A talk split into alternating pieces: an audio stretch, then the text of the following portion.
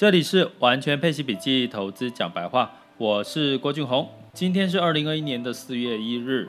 呃，是愚人节吼，大家四月开心快乐。那在这个接下来又要放年假了，对不对？那大家有没有计划要去哪里走走呢？那在四月一号呢，开始就开了红盘吼。那台股呢上涨了百点，哦，一百零二点四九，现在时间是十一点二十八分，哦，上涨到一万六千五百三十三。那台积电呢，昨天跌了十块钱，今天也涨到涨了十一块钱，把昨天的跌幅都涨回来了，哈。那相对来讲呢，当然整体四月一号新的开始呢，新的一个季度呢，呃，我们可以看到大部分都是一些利多的消息，哦，包含这个二点二兆的。美国拜登的这个新基建呐，哈，拜登总统的新基建呐，然后包含这个疫苗疫苗施打的状况呐，哈，然后呃，整体的这个月初或者是三月底的这个经济数据跟财报，哦，一些公布出来的财报都是呃好的一个状况，哦，所以让今天比较是一种信心爆棚的一个一个一个现象，哈。那但是呢，进入到新的一个开始呢，呃，大家应该还是要去勤做功课哈，就是了解一下现在的市场到底是呃应该是往哪个方向走，或者是哪一些呃，跟各位先定调一下哈，就是在可能在接下来的第二季呢，可能是这个指数跟所谓的产业或者是不同的板块。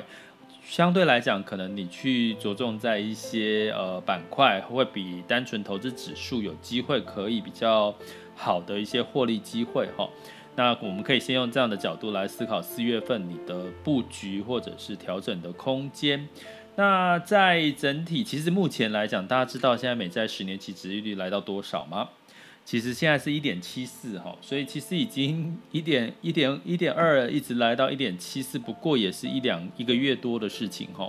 所以大家已经对这件事情钝化，我已经之前有提醒过大家了嘛哈。那但是我们现在到底要来关注什么？在准备四月份一整个月的这个 podcast 呢展开之前呢，我给各位我看到有一个有趣的讯息哈，跟各位聊一聊哈。呃，这篇是根据 Pico 的一个调查哈。他九成的受访者预期未来一年的报酬率会拉高，尤其是亚太市场最乐观哈。那 PIMCO 呢是这个美国好的一个大型的资产管理公司哈。那它在它在这个呃中文名称叫品号哈。那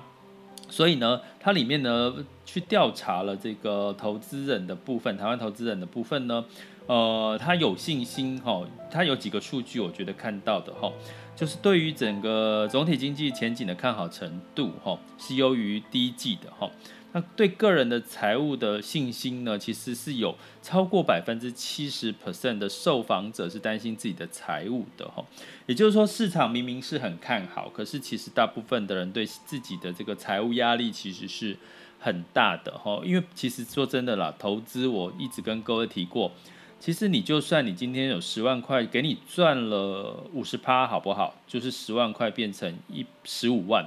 其实你的人生也不会因为这样财富自由或有所改，有太大的改变，只是说你多了这五万块，可能可以去打打牙祭。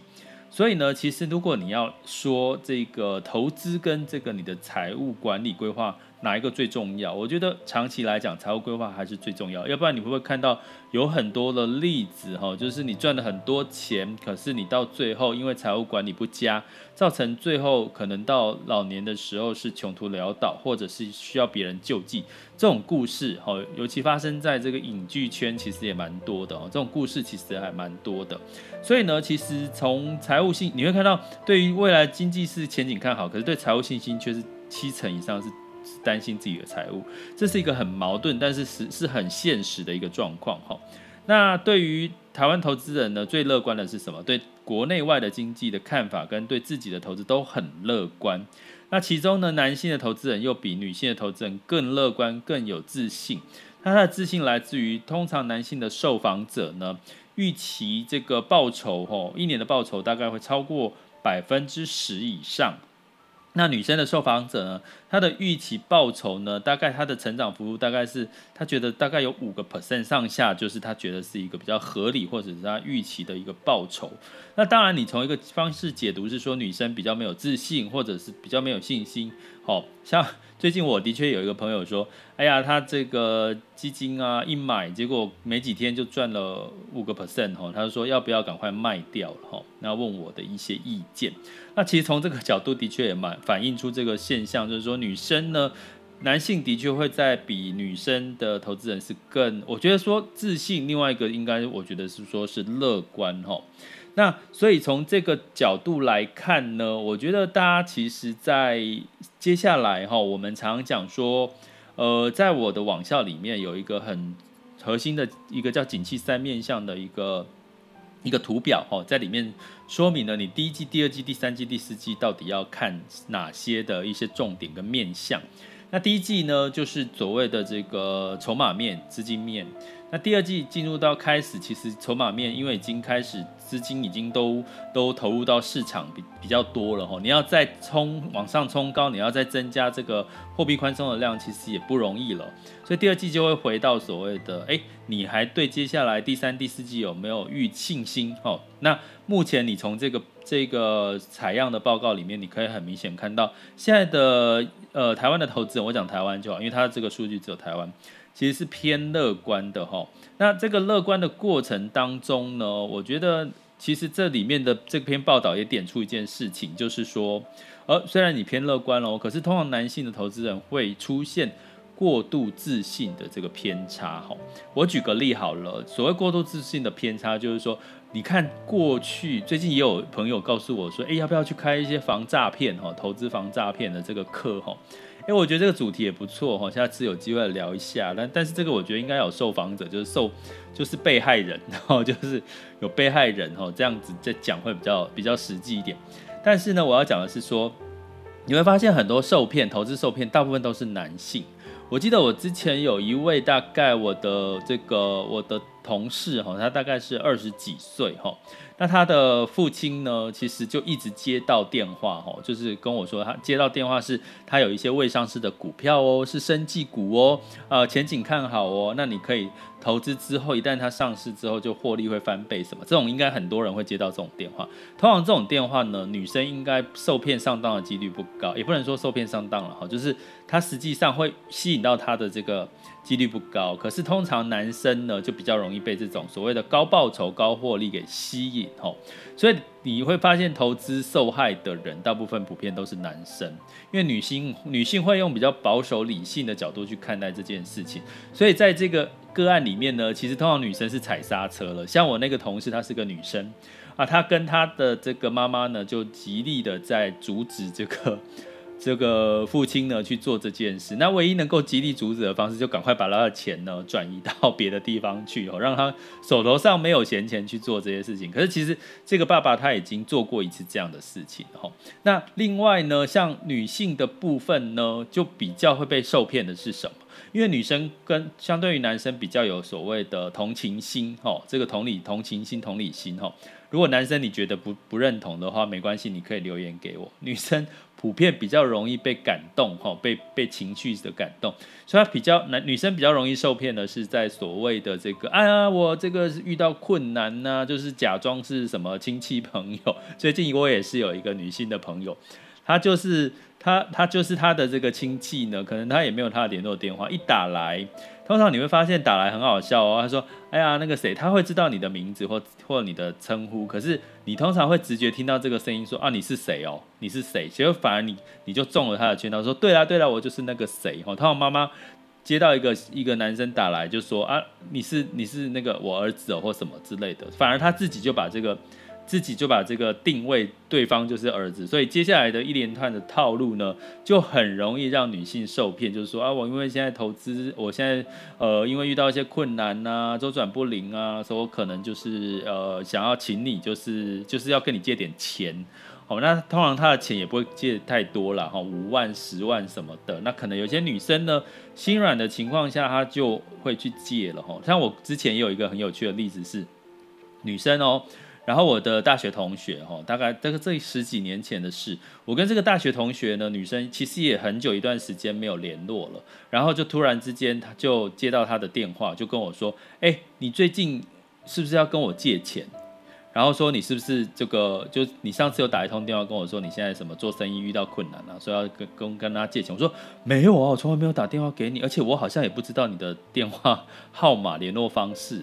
哦，还好他有做这个确认的动作，后来才知道是误会一场，要不然他会觉得他可能之后都有一个阴影，就是说，哎，我有一个大学同学，哈，姓郭，然后之前就是被诈骗集团用我的名义跟他借了钱，哦，所以基本上男生跟女生的借钱，我觉得这从这篇的这个这个调查也很明显的看到是投资男生比较容易被骗，因为他对于投资比较乐观，哈，或者是比较有这个主观的意识，哈。那这里面有提到一件事情，就是说，通常中壮年呢也会比较愿意哈，中壮年就是四十五到六十五岁，比较愿意呃听别人的投资经验，好，或者是信任专家。那通常所谓的青壮年哈，就四十五岁以下，可能会比较信任自己的经验，会自己去看资料，自己去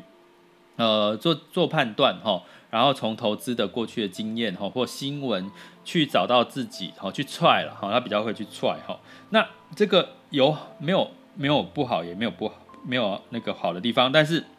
他在媒体就特别强调说，这青壮年也就四十四岁以下的哈，他叫青壮年是四十四岁以下吗？大家认同吗？四十五岁你觉得你是中壮年吗？好，不认同的也可以留言给我哈。青壮年的投资人的投资经验会比较少嘛，所以要避免所谓的过度自信的偏误哈。我觉得第二季呢，过度自信这件事情可能会比较明显，所以我